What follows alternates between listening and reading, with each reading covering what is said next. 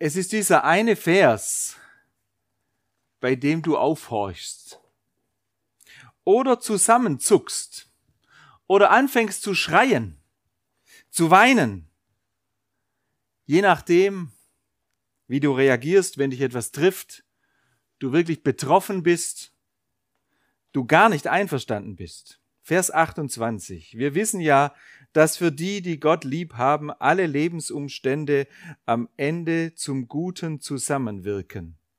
Wir wissen aber, dass denen, die Gott lieben, alle Dinge zum Guten mitwirken. Das eine aber wissen wir, wer Gott liebt, dem dient alles, was geschieht, zum Guten.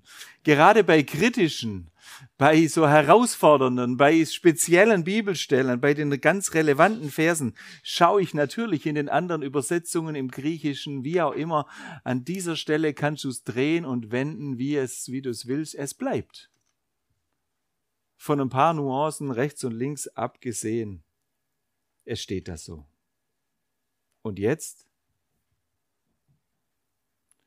Du denkst an die langen Liste der Unmöglichkeiten, der massiven Herausforderungen, der Krankheiten, der existenziellen Bedrohungen, Vertreibungen bis hin zum Mord. Sogenannte Schicksalsschläge kennen sehr viele von uns. Linda hat es gerade in ihrem Poetry Slam thematisiert. Wie soll man das alles subsumieren unter dieser Aussage, das eine aber wissen wir, wer Gott liebt, dem dient alles, was geschieht, zum Guten. Manche und mancher ist daran verzweifelt. Und nicht wenige haben darüber den Glauben verloren und bekommen es einfach nicht zusammen. Vielleicht hast du vorher schon den Bibeltext gelesen. Ich hatte es in der Freitagsmail ja schon geschrieben, über was ich predigen werde und du bist gekommen mit großen Hoffnungen und hast gedacht, ja, jetzt werde ich es endlich mal verstehen. Ich will uns einen Weg zeigen und eine Perspektive geben vom Wort Gottes her, ohne dass sie zur frommen Soße werden. Das hatte ich vorher schon gesagt. Wenn du gleich den Eindruck gewinnen solltest über dem, was ich sagen werde, dass es Soße wird, dann darfst du die Hand heben und einfach laut Soße rufen und dann höre ich auf. Mir kam in der Vorbereitung eine Grafik in den Sinn, vielleicht hilft sie dir weiter an dieser Stück, an dieser, an dieser Stelle, und zwar so die ganz grundsätzlichen Fragen mal einfach in den Raum zu stellen. Welche Erwartungen hast du an das Leben? So ganz grundsätzlich. So mal so die Minimalanforderungen, dass unser Leben im sogenannten grünen Bereich ist. Was gehört für dich grundlegend zum Leben dazu? Ich habe so überlegt, genügend zu essen, zu trinken, Wasser würde ja schon reichen, eine einigermaßen stabile Gesundheit, ein Einkommen, das zum Leben reicht, gute Beziehungen, ein Dach über dem Kopf. Sicher lässt sich die Liste noch lange erweitern. Na, Frieden im direkten Umfeld, im ganzen Land, weltweit wollen wir jetzt ja noch gar nicht denken. Ein Partner, gesunde Kinder, Hobbys. Das alles könnten wir jetzt ja mal so einem Bereich zuordnen. Wir machen mal so ein kleines Koordinatensystem. Also je weiter es hier nach oben geht, desto besser geht es dir. Ja, aber jetzt sagen wir mal, wenn du dich hier so irgendwo in dem Bereich aufhalten würdest, dann könnte man doch sagen, das wäre so ein, ein grüner Bereich. Okay? Und das alles mal schön grün. Das ist der grüne Bereich. Spannend ist natürlich jetzt, wo du heute früh dich befindest. Wenn du dich hier befindest, dann lächelst du vielleicht nur und sagst, naja, alles easy, äh, kriegen wir schon hin, ich bin ja da oben. Wenn du dich gerade hier unten befindest, dann sieht es ganz anders aus. Da denkst du, na, wenn ich nur ein Dach über dem Kopf hätte oder meine Gesundheit oder das mit den Beziehungen sieht es ganz anders aus. Also die, die Frage, wo wir gerade stehen, bestimmt natürlich existenziell und unmittelbar die Haltung auch zu diesem Bibeltext und zu dieser Predigt. Du bist jetzt unterwegs, das ist so die Zeitachse, ne? also so je älter du wirst, desto weiter kommst du hier nach vorne. So, jetzt passiert plötzlich an diesem Punkt etwas ganz Entscheidendes und es zieht dich nach unten. Und es kann eine Sache aus diesem großen Bereich sein, die plötzlich nicht mehr stimmt. Deine Gesundheit. Ich leide mit mit einem Freund, der aktuell im Uniklinikum liegt, Bauchspeicheldrüsenkrebs. Und meine Frau hat mir gesagt, diese Diagnose ist allermeist nicht zurück zum Leben. Und ich könnte schreien. Ich habe letzte Woche seiner Frau oder vor zwei Wochen einen Blumenstrauß gebracht, als kleiner Ausdruck. Ich bin dabei. Ja, ich leide mit euch, ich habe euch nicht vergessen. Und viele in Augsburg sind mit ihnen dabei. Aber dann kommt es so aus heiterem Himmel, dieser Absturz. Und dann? Was ist jetzt deine Sehnsucht? Ich meine, da müssen wir nicht lang drüber nachdenken. Die Sehnsucht ist natürlich, dass es wieder zurückgeht in den grünen Bereich. Ganz klar. Ja, oder? Also, logisch. Was tust du, wenn es nicht funktioniert? Ja, wenn, also, wenn du da unten bist, wenn dein Kind krank wird oder sogar stirbt oder du deine Heimat verlierst und wahrscheinlich wirst du alle Register ziehen um irgendwie da wieder zurückzukommen. In unserem Land haben wir etliche Möglichkeiten. Spezialisten auf allen Gebieten. Gut, wenn jemand gestorben ist, dann wird es schwierig. Aber davor, ja, wir können ganz viel tun. Ich habe kürzlich mal im Internet gescrollt auf der Liste äh, Uniklinikum Augsburg, was es alles für Ambulanzen gibt. Ich kannte die Krankheiten gar nicht alle. Was man sich da alles beraten und äh, behandeln lassen kann, das ist Wahnsinn. Wenn du Christ bist, dann wirst du wahrscheinlich spätestens hier unten auch anfangen zu beten. Ja, gehe ich mal davon aus. Was betest du? Die allermeisten werden wahrscheinlich beten, Herr, gib wieder, dass es so wird wie früher. Ich möchte gerne wieder zurück in den grünen Bereich, dass ich wieder gesund werde, dass ich wieder nach Hause kann, was auch immer. Du hoffst inständig, dass dein Gebet erhört wird. Und Gott dir hilft zurück in den sicheren, in den grünen Bereich. So mancher und so manche erleben das. Sie werden geheilt, Gebete werden erhört, Ruhe und Frieden kehrt wieder ein. Die spannende Frage ist ja, was ist, wenn du es nicht erlebst? Die fromme Soße hilft dir dann kein bisschen. Und dann so ein Bibelvers auf einer schönen Spruchkarte im Briefkasten zu haben, wird dich wahrscheinlich nicht unbedingt aufbauen. Lass uns tiefer graben und nicht alles ertränken in der Soße, wohl wissend, und das ist gerade meine Position, dass ich selbst gerade nicht hier unten stehe. Ich war hier schon, aktuell ist es nicht so, aber es verändert natürlich auch und das kannst du mir auch gegebenenfalls zum Vorwurf machen, ja, du weißt ja gar nicht, wie es mir geht. Weiß ich nur sehr bedingt. Ich predige heute aus einer Position, die irgendwo hier drin ist, im grünen Bereich.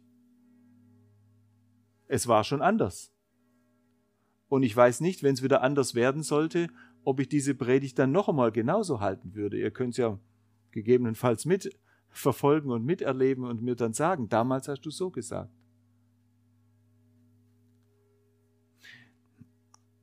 Ich hoffe, es klingt für dich jetzt nicht abstrakt oder abgehoben. Wir haben in der, ich habe mir in der Vorbereitung zwei ganz grundsätzliche Fragen gestellt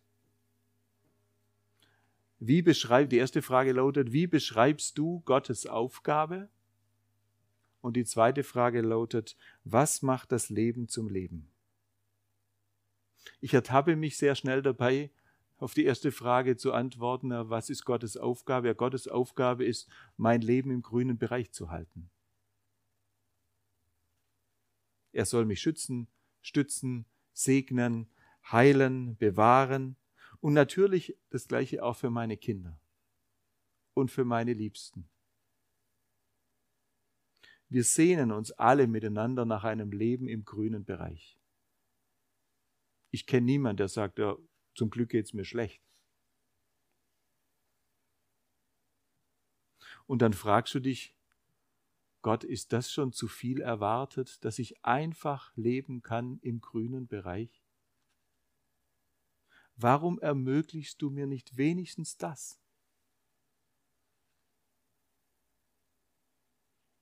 Mir ist aufgefallen, dass unser Bibeltext von zwei ganz markanten und starken Aussagen eingerahmt wird. Das habe ich vorher nicht alles gelesen, aber 14. und 15. Vers dieses achten Kapitels im Römerbrief, da steht es folgendermaßen. Alle, die sich von Gottes Geist leiten lassen, sind seine Söhne und Töchter. Denn der Geist, den ihr empfangen habt, macht euch nicht zu Sklaven, so dass ihr von neuem in Angst und Furcht leben müsstet. Er hat euch zu Söhnen und Töchtern gemacht, durch, und durch ihn rufen wir, wenn wir beten, aber Vater, Papa, Vater.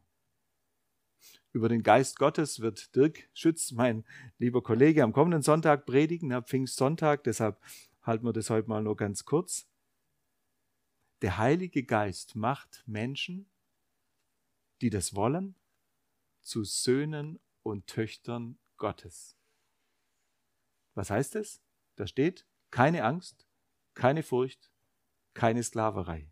Wir können beten und dürfen Papa sagen. Ganz vertrauter Umgang, ganz persönlicher Umgang. Das ist die eine Seite. Ja, also es war Vers 14 und 15. Und jetzt kommt am anderen Ende Vers 31. Da heißt es, weil Gott für uns ist.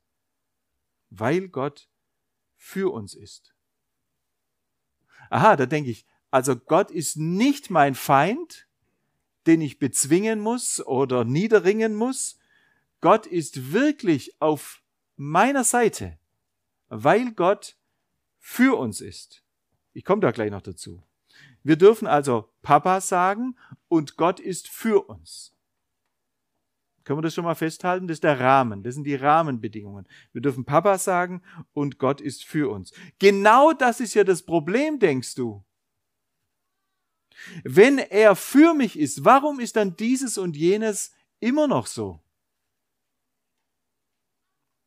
Ich überlege, ist Gott für mich nur im grünen Bereich oder auch im dunklen Tal? Ist er im dunklen Tal mein Feind? Oder abwesend? Oder nicht mehr zuständig? Vorher haben wir es gebetet. Und ob ich schon wanderte im finstern Tal, fürchte ich kein Unglück, weil du abwesend bist.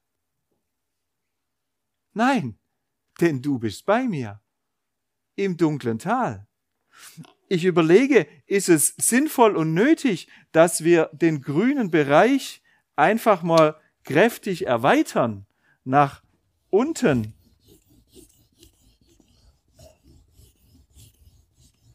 Und von mir aus natürlich auch gerne nach ganz oben. Das deute ich jetzt mal nur an, dass ihr wisst, das ist auch alles grün, ja, sonst dauert es zu lang mit dem Malen. Also ist es nötig, dass wir den grünen Bereich einfach erweitern. Haben wir den grünen Bereich zu klein gemacht?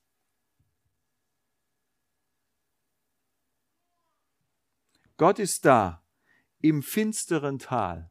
Und was tut er? Er seufzt. Schauen wir uns Vers 26 und 27 mal an.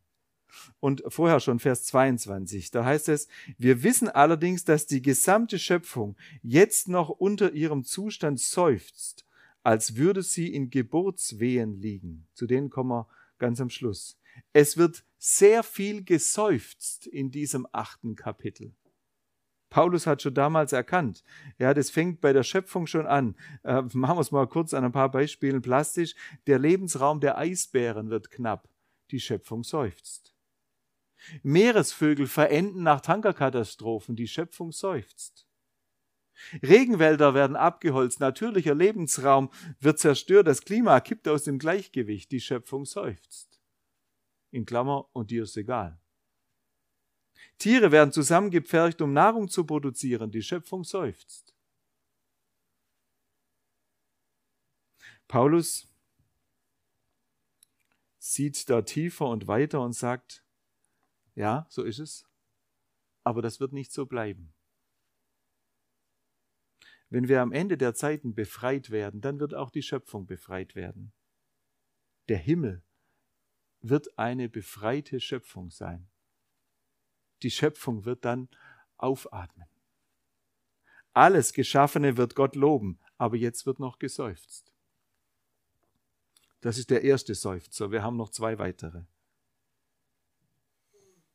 Ganz nüchtern wird auch über das Leben eines Christenmenschen gesagt, da gibt es viel zu seufzen. Gott sei Dank nicht immer. Gott sei Dank gibt es den Frühling, gibt es das Verliebtsein, Freude an der Musik, gibt es prächtige Blumen. Gott sei Dank gibt es das. Aber es gibt auch das Seufzen. Und ich kenne keinen Menschen, der nicht irgendwann mal irgendetwas Schweres erlebt hat in seinem Leben. Keiner kommt am Seufzen vorbei. Vielleicht bist du einer davon. Dann danke Gott dafür. Ich kenne keinen einzigen. Paulus hat es selber erfahren, am eigenen Leib. Wisst ihr, er hat nicht aus einer theoretischen, abstrakten Haltung gesprochen, sondern er hat es selber erfahren. Er war einmal so weit, dass er sich den Tod herbeigesehnt hat. Er war so verzagt am Leben, dass er glaubte, dass er es nicht mehr packen wird. Ganz zu schweigen von all den Gemeinheiten und Brutalitäten, die er als Apostel erleben musste. Lest mal seine Briefe der entdeckte das. Christen sind unter keinem anderen Schicksal als die anderen. Christen werden nicht weniger krank als andere. Christen sterben nicht weniger bei Verkehrsunfällen und Christen stürzen auch nicht weniger ab in den Bergen. Mit aller Kreatur seufzen wir und sehnen uns nach der Erlösung. Wir sind zwar schon gerettet, als Christen, verbunden mit Jesus, dem Retter. Aber das Leben, ja, das Leben hinkt an manchen Stellen da noch irgendwie ziemlich hinterher. Wir haben das Neue, was verheißen ist, nur auf Hoffnung. Es ist noch nicht Realität. Und das ist schwer. Und das ist ein Seufzen, ein Stöhnen und es ist auch ein Leiden. Manchmal denke ich, ich sehe ja das Uniklinikum so fast von mir zu Hause, von meinem Büro, da ist nur so ein Hügel dazwischen. Aber wenn man da mal genau hinhören könnte, wie viel da geseufzt und gelitten wird und wenn das mal laut wäre, was wäre das für ein Geschrei, nur vom Uniklinikum? Und wir müssen ja gar nicht so weit gehen, wir können jedes Haus schauen in unserer Umgebung. Da wird viel geseufzt und gelitten. Es ist kein Dauergrinsen. Das ist ein Schmerz bei ganz vielen, der sich nicht durch fromme Sprüche und auch nicht durch fromme Soße einfach mal beseitigen lässt. Die Sensation ist der dritte Seufzer. Und der hat mich wirklich überrascht. Denn jetzt heißt es, dass auch der Geist Gottes seufzt. Ich lese es nochmal. Und auch der Geist Gottes tritt mit Flehen und Seufzen für uns ein. Er bringt das zum Ausdruck, was wir mit unseren Worten nicht sagen können. Auf diese Weise kommt er uns in unserer Schwachheit zu Hilfe, weil wir ja gar nicht wissen, wie wir beten sollen, um richtig zu beten. Könnt ihr euch das vorstellen? Wir bekommen hier einen Einblick in das Herz Gottes. Wenn, wenn Tiere und Pflanzen seufzen, wenn Menschenkinder hungern, wenn einem Mensch Gewalt angetan wird, wenn uns die Sorge und die Angst quälen, wenn wir nicht mehr ein- und auswissen, dann seufzt Gott selbst. Er ist ja auf unserer Seite. Er ist ja nicht unser Feind den wir niederringen oder bezwingen müssten oder rumkriegen oder auf unsere Seite ziehen. Er ist ja auf unserer Seite. Gottes Geist steht hier verstärkt unser Seufzen vor dem Thron Gottes. Wir lernen an anderen Stellen in Gottes Wort sehr viel, was der Geist Gottes in uns bewirkt, in seinen Kindern, dass wir Gaben bekommen, dass wir Kraft haben, dass wir Gottes Willen erkennen können, all diese Dinge. Heute sollen wir hören, was der Geist bei Gott bewirkt. Ganz spannende Perspektive. Er ist der Dolmetscher unserer Nöte. Er ist derjenige, der jede Träne, jede Sorge, jeden Schmerz zu Gott hinbringt. vor dem Thron Gottes. Er seufzt in uns und mit uns. Er seufzt für uns. Und dann auch sehr spannend und auch tröstlich, Paulus sagt, wir wissen nicht, was wir beten sollen, wie wir beten sollen. Und er fordert uns an keiner Stelle hier dazu auf, es doch bitteschön mal zu lernen, endlich mal richtig zu machen. In dem ganzen Abschnitt werden wir zu überhaupt nichts aufgefordert. Es ist schon in Ordnung, dass wir beten und wie wir beten. Paulus sagt nicht, schämt euch, dass ihr es immer noch nicht verstanden habt. Gebt euch Mühe, damit es endlich mal besser wird und richtiger. Nein, sagt er alles nicht. Er sagt, der Geist Gottes ist der große Dolmetscher vor dem Thron Gottes. Betet, wie ihr es könnt. Der Geist Gottes macht sich zum Stellvertreter eurer Bitten vor dem Thron des Höchsten. So viel wird geseufzt.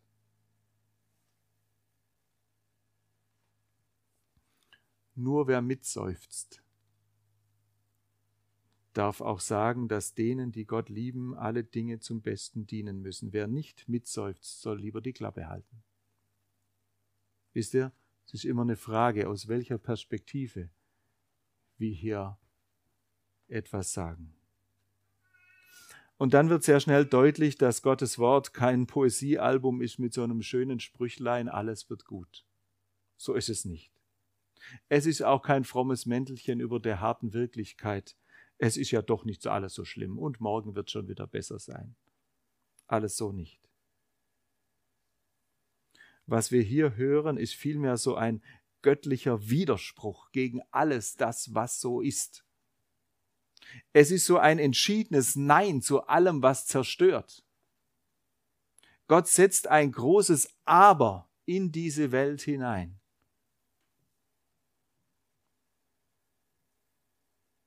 Naja, von allein wird manches schlimmer. Von allein, von selbst wird verhungert, von selbst wird vom Tumor zerfressen, wird einsam geweint, wird auch das letzte Hemd noch geraubt. Gegen dieses von selbst setzt Gott aber ein Aber. Das Aber seines Erbarmens, das Aber des Jesus von Nazareth, das Aber seiner Vergebung, das Aber der Befreiung von bösen Geistern, die alles auffressen wollen, die Seele, das Aber der Auferstehung. Und Gott sagt, mein Aber wird siegen.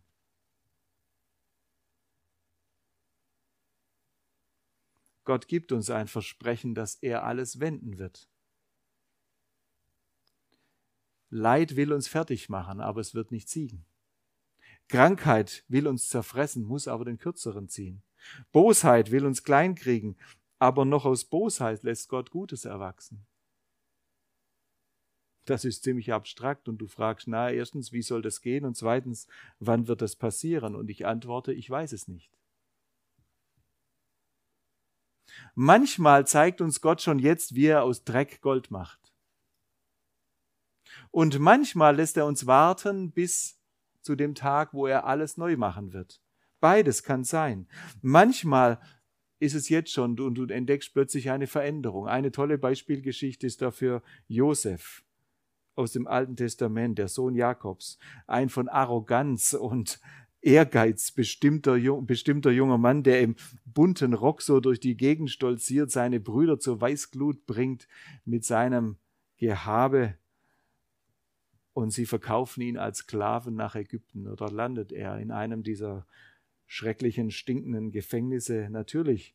Und von selbst wäre er dort verreckt und bald vergessen, keiner hätte sich an ihn erinnert. Aber dort im Gefängnis segnet ihn Gott. Aus der Tiefe zieht er ihn raus, lässt ihn zum Minister aufsteigen am königlichen Hof. Und Josef verändert sich vollständig. Als dann eine Hungersnot ausbricht, rettet er das Leben von ganz vielen, auch von seiner Familie. Seine Brüder, seine Väter müssen nicht verhungern. Und Gott gibt ihm am Ende einen Durchbruch und einen Einblick in das, was passiert ist. Er erkennt, dass Gottes Aber gesagt hat, ihr gedachtet es böse mit mir zu machen, sagt er zu seinen Brüdern, aber Gott gedacht es gut zu machen und ein großes Volk am Leben zu erhalten. Das gibt es. Gott macht aus Dreck Gold, manchmal. Eine Familie adoptiert ein Baby, das nach einer Spätabtreibung dummerweise überlebte. Und sie sagen, ja, es ist hart, es ist nicht einfach, aber dieses Kind ist unser Glück. Eine junge Frau verunglückt beim Baden und sitzt jetzt im Rollstuhl. Später erzählt sie Millionen des Evangelium als Evangelistin, dass sie wohl ohne Gott, ohne Rollstuhl Gott weggelaufen wäre. Wer es selbst so sagt, darf es sagen, im Rückblick. Ein Mensch wird gesund, weil Jesus jetzt schon zeigt, wie es später einmal werden wird. Eine Krankheit wird besiegt, weil Gott dadurch deutlich macht, dass er mit den Mächten der Zerstörung keinen Pakt geschlossen hat. Ja, das gibt es. Ein Mensch wird gesund. Manche müssen warten bis zum großen Showdown. Später.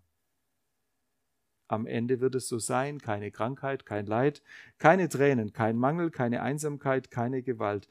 Gott wird dann umhergehen und jedem Einzelnen die Tränen persönlich aus dem Gesicht wischen. Und siehe, ich mache alles neu. Dann hat das Seufzen endlich ein Ende.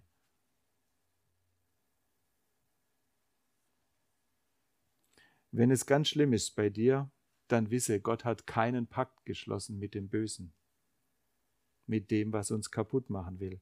Er ist nicht der Genosse des Bösen.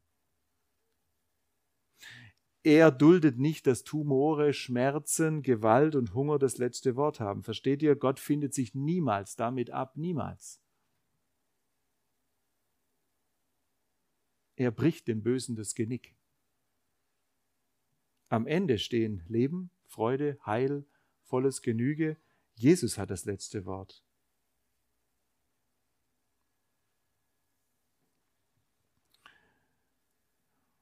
Wer von diesem alles wird zum Besten dienen redet, darf das nur machen, wenn wir, wer etwas erahnt hat von diesem leidenschaftlichen Aber Gottes, von seinem Widerspruch, dass er es anders machen wird. Diejenigen, die nur fromme Soße drüber schütten wollen, sollten lieber den Soßenbehälter beiseite stellen und bis dahin mal die Klappe halten. Ein eindrückliches Bild zum Schluss. Paulus vergleicht in Vers 22 unser Leben mit einem Kreissaal und nicht mit einem Sterbezimmer. In beiden Räumen wird gelitten. In beiden Räumen regiert in manchen Phasen wirklich der Schmerz. Aus beiden Räumen kannst du es hören. Das Seufzen, das Wimmern, das Schreien, das Brüllen. In beiden Räumen fließt Blut. Tränen werden vergossen und ums Leben gebangt. In dem einen Raum dient alles dem Sterben. Am Ende liegt einer da und ist nicht mehr. Am Ende ist tot. In dem anderen Raum dient aber alles dem Leben. Der Schmerz muss dem Besten dienen. Die Tränen werden zum Besten vergossen. Am Ende liegt einer mehr da und brüllt sich ins Leben. Am Ende dient alles dem Leben. Am Ende ist dann Glück und Freude.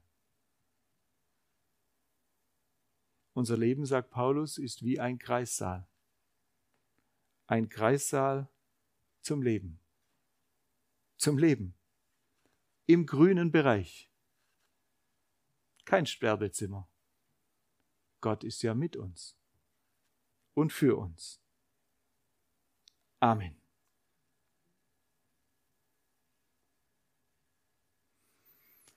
Wir nehmen auch heute ein paar Augenblicke Zeit zum Nachdenken.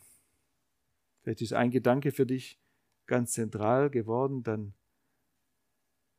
Präg ihn dir ein, schreib ihn auf oder bete, schreie zu Gott. Vielleicht hilft dir diese Grafik. Schön, dass wir gerade einen Schrei zum Leben hören. Ich werde dann anschließend beten und lade euch dann ein, dass wir gemeinsam beten.